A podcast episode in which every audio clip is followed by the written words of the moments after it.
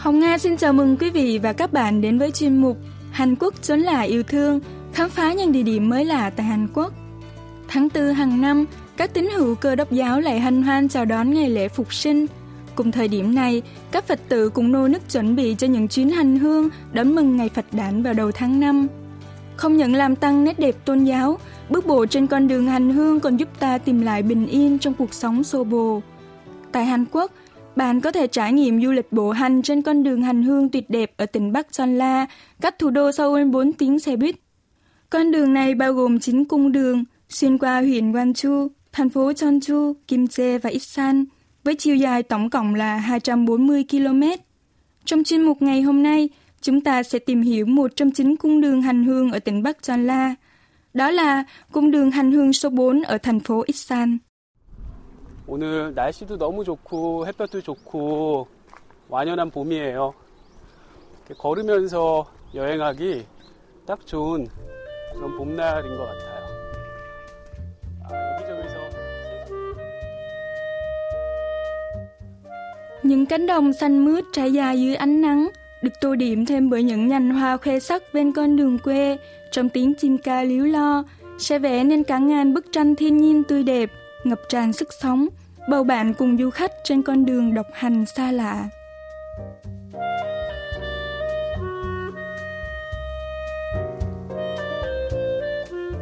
Bắt đầu từ điểm xuất phát là nhà thờ Nabawi, du khách sẽ mất khoảng sáu tiếng để đi hết cung đường hành hương số bốn dài hai mươi ba phẩy sáu ki lô mét. Từ lối vào đi qua thêm một đoạn và nhìn về hướng ngọn đồi xa xa, một tháp chuông sẽ hiện ra trước mắt. Đi qua cột đá mô phỏng bức tranh về linh mục Hàn Quốc đầu tiên tới sáng lập nhà thờ có dòng chữ Thánh địa Nabawi, rồi đi tiếp thêm khoảng hai trăm mét vào một con hẻm. Bạn sẽ nhìn thấy một nhà thờ xinh đẹp đang chìm trong màn sương buổi sớm.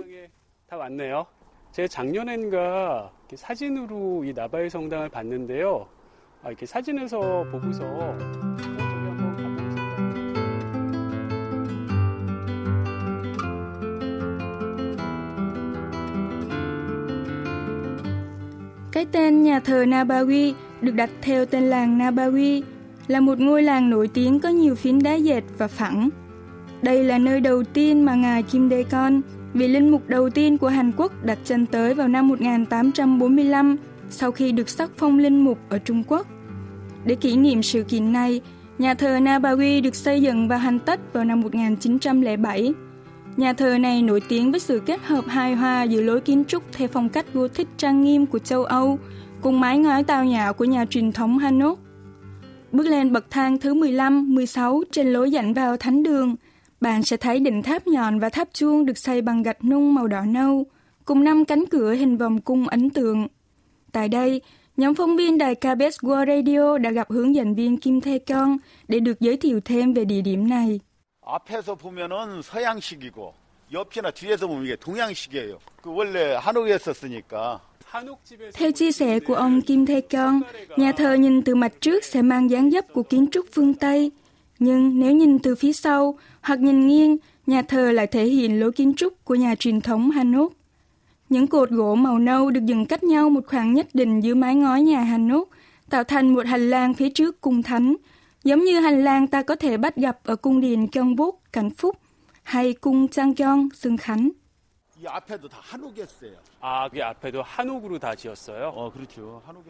Vào năm một nghìn tám trăm chín mươi bảy, linh mục quản xứ người Pháp, ngài Joseph Vermorel đã sửa sang căn nhà Hanok mười hai gian vốn có thành nhà thờ. Tháp chuông gỗ cũng được đặt trong không gian mái ngói tường đất của ngôi nhà ấy. Thế rồi, dưới tác động quá lớn của âm thanh mỗi khi quả chuông rung, tháp chuông gỗ dần bị nghiêng. Năm một nghìn chín trăm mười sáu, một tháp chuông bằng gạch được xây mới ở phía trước nhà thờ và được lưu giữ cho đến tận ngày nay.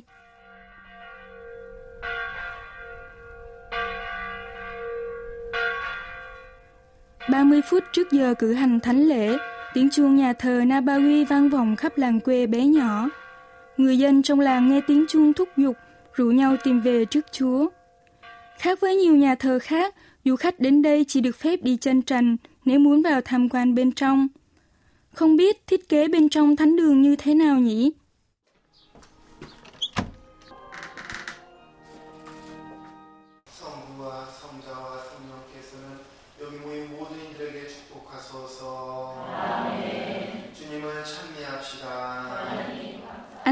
san hòa chiếu qua vô số các ô cửa sổ, làm sáng bừng sắc trắng chủ đạo bên trong nhà thờ Nabawi. Các cánh cửa sổ của nhà thờ được trang trí với rất nhiều những bức tranh nghệ thuật, họa trên giấy truyền thống Hanji, tái hiện hình ảnh bảy phép bí tích của Thiên Chúa Giáo. Hướng dẫn viên Kim Dae-kon giải thích thêm về các bức tranh này. 보통 왜 성당에 가면 창문에는 스테인드 글라스가 있잖아요. 아, 그렇죠. 근데 여기는 좀 다른데요? 저 아래 같으면 이제 물결이잖아요. 이게 세례 성사를 Phía dưới bức tranh kia có hình sóng nước, tái hiện lại ý nghĩa của bí tích rửa tội. Và ở một bức tranh khác, bí tích hôn phối lại được tái hiện qua hình ảnh của một đôi ngỗng. Xưa kia, lễ thành hôn thường được tổ chức trước một đôi ngỗng. Tác giả bức tranh đã mượn ý nghĩa này để tái hiện bí tích hôn phối.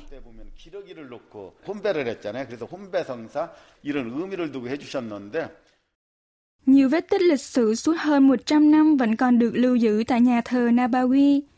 Ban thờ cử hành thánh lễ và cả những thánh tượng xưa kia được Linh mục Vermorel chuyển về từ Pháp và Trung Quốc vẫn còn nguyên vẹn. Một phần di hài của Linh mục Kim Dae-kon cũng được thờ kính trong tủ thánh nằm bên phải bàn thờ Chúa Thiêng Liêng.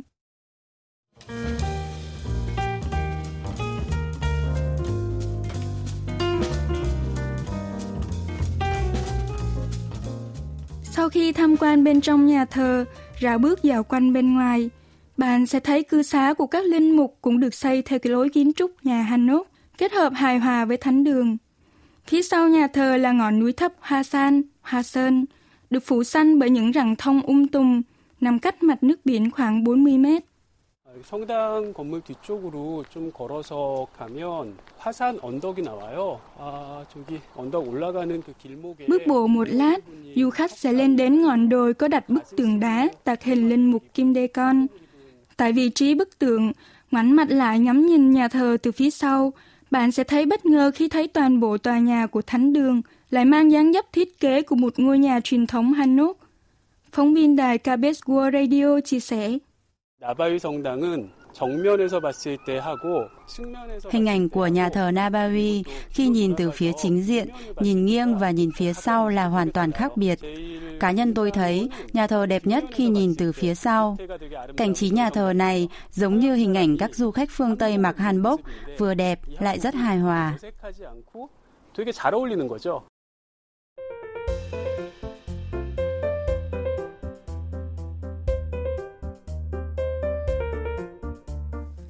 Tạm biệt nhà thờ Nabawi để tiếp tục hành trình, nhóm phóng viên giật tò mò, không biết con đường đang đi có đúng là cung đường hành hương không? À, 여기 아이 달팽이 표시 있네요. 이게 그 아름다운 순례길 길 표시. 아름다운 순례길은 달팽이를 따라 Nếu như cung đường hành hương nổi tiếng để tìm về đất Chúa, camino de Santiago ở châu Âu sử dụng những mũi tên màu vàng và hoa văn từ vỏ sò trắng để làm tín hiệu chỉ đường, thì con đường hành hương ở thành phố Iksan, tỉnh Bắc Jeonla lại sử dụng những hình ảnh những chú ốc sên với tên gọi là Nubaghi, mang ý nghĩa chậm rãi, đúng đắn và vui vẻ, được vẽ khắp nơi dọc theo con đường này.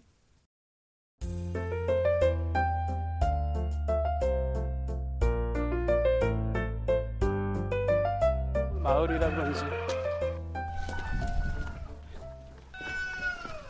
이 집 닭이 울면은 저 집 닭이 울고 저 집 닭이 울고 Theo chân những chú ốc sen Nubaghi trên cung đường hành hương số bốn này, quý vị sẽ phát hiện một nhà thờ tin lành có lịch sử lâu đời được xây dựng vào năm một nghìn chín trăm hai mươi chín ở làng Dudaeng.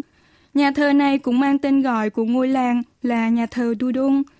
Kiến trúc nhà hanok vách đất, mái ngói màu đen được xây dựng theo hình chữ L, mà nếu nhìn bằng mắt thường sẽ mang lại cảm giác trông giống như một góc vuông đặt lệch, đã đem đến sự khác biệt cho nhà thờ này.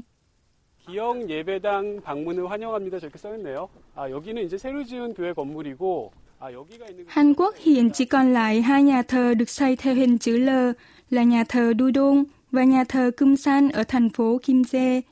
Cũng chính vì thế, nơi đây đã được chọn là di sản lịch sử của đảo Tin Lành.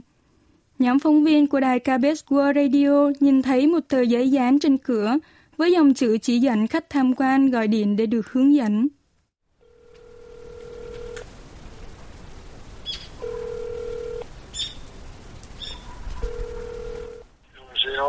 여보세요? 예, 안녕하세요. 예, Nhóm phóng viên bấm máy gọi và khoảng năm phút sau, một cụ ông khá lớn tuổi với vẻ thân thiện đã đến để giải thích cụ thể hơn. 안녕하세요. 저희 저 두동교회 이 기억자 예배당 좀 구경 좀 하고 싶은데요. 예. 예. 잘하셨어요. 들어가 볼 수 있을까요? 예, 예. 선생님 저기 Cụ ông Park Jong-ho sinh năm một nghìn chín trăm hai mươi lăm, chính là trưởng lão của nhà thờ. Cụ ông chín mươi ba tuổi này cho biết, nhà thờ Dudaeng được xây dựng lúc ông chỉ mới năm tuổi và cả đời ông đã tham dự thánh lễ ở nhà thờ này. Vị trưởng lão được coi là nhân chứng lịch sử của nhà thờ Dudaeng này cho chúng tôi biết về lý do nhà nguyện được xây theo hình chữ L.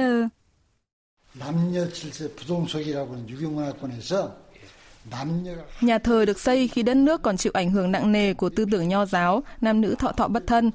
Do đó, thiết kế của nhà thờ cũng phải đảm bảo sao cho nam và nữ khi tham dự thánh lễ sẽ không vi phạm những quy tắc xã hội lúc bấy giờ. Nhà thờ được xây theo hình chữ L để tạo thành bức tường chia không gian dành riêng cho nam và nữ. Tại góc vuông giao nối hai dãy nhà, bức tường ngăn cách còn được treo thêm cả màn tre để những người ngồi phía trước cũng không thể nhìn thấy những người ngồi sau.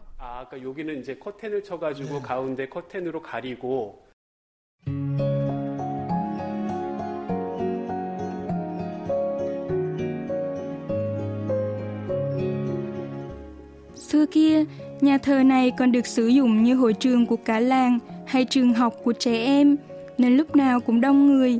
Nhiều lúc, căn nhà thờ mang phong cách nhà hanok này chứa đến những hai trăm người cùng tụ họp. Đến đây, du khách sẽ nhận ra nhiều dấu tích xa xưa qua cây đàn phong cầm cũ hay những bức ảnh xưa được treo trên bức tường.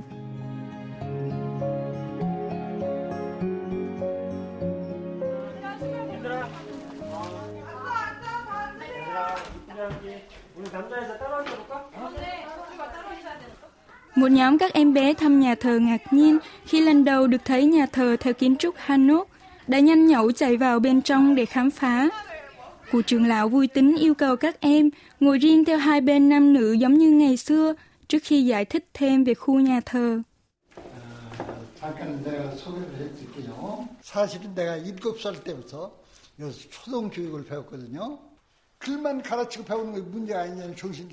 Câu chuyện về nhà thờ Dudaeng dưới thời Nhật Bản chiếm đóng bán đảo Hàn Quốc vừa đóng vai trò là đền thờ Đức Chúa Giêsu, vừa là trường học, qua lời kể của cụ ông trưởng lão trở nên vô cùng thú vị và sinh động.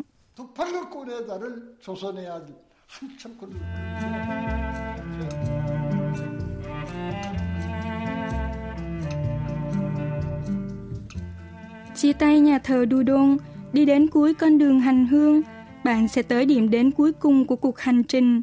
Khu vực có vết tích nền móng của chùa Mỹ Đức, Di Lặc, được xây vào năm sáu trăm lẻ một dưới triều đại vua Muwang, vũ vương của vương quốc Baekje. Nơi đây đã được UNESCO công nhận là di sản văn hóa thế giới, là ngôi chùa có quy mô lớn nhất ở phương Đông vào thời điểm đó. Nền đất của ngôi chùa trải rộng trên một vùng đất bao la ngút tầm mắt. 아름다운 순례길 사 코스는 이 미륵사지 터에서 끝나는군요. 전라도 지역에 평야가 되게 많은데 여기 미륵사지 터도 Quần thể chùa Di Lặc đã bị phá hủy hoàn toàn vào khoảng cuối thế kỷ mười bảy, thời kỳ hậu Joseon. Nếu toàn bộ khu di tích này vẫn còn được lưu giữ nguyên vẹn thì quy mô là vô cùng rộng lớn. Giải thích thêm về điều này, hướng dẫn viên tại đây, chị Kim Hana cho biết. Kết quả khai quật cho thấy lúc bấy giờ, trong khuôn viên của ngôi chùa có xây dựng cùng lúc ba tòa tháp và một hoặc hai tòa kim đan.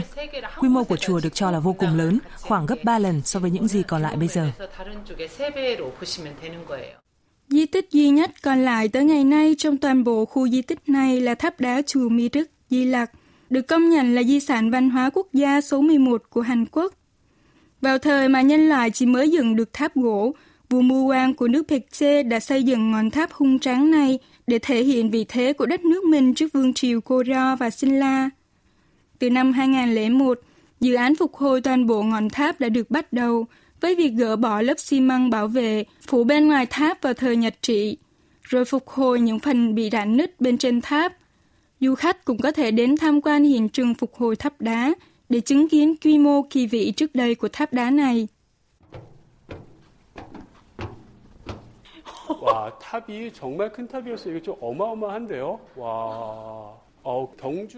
Ngọn tháp là một kiến trúc khoảng bốn đến năm tầng với chiều cao mười sáu mét, rộng mười hai phẩy năm mét. Tháp đá nói trên được đặt ở phía đông của chùa Mỹ Đức và nhiều suy đoán cho rằng ở khu trung tâm của khu chùa còn có một tháp gỗ cao khoảng bốn mươi mét. Thật khó để hình dung độ rộng lớn, hoành tráng của toàn bộ khuôn viên ngôi chùa nếu cả ba ngọn tháp vẫn còn được lưu giữ đến ngày nay.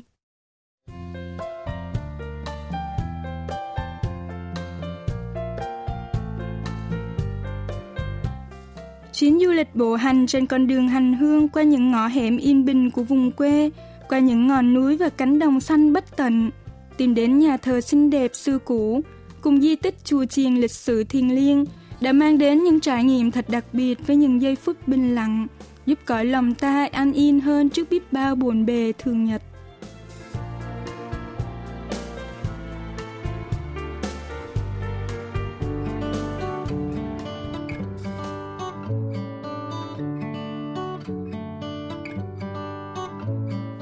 Hành trình khám phá cung đường hành hương ở tỉnh Bắc Gion-la trong chuyên mục Hàn Quốc chốn là yêu thương của đài ca bê ét World Radio xin được tạm dừng tại đây. Cảm ơn quý vị và các bạn đã quan tâm theo dõi. Hẹn gặp lại quý vị và các bạn trong những hành trình khám phá thú vị vào tuần sau.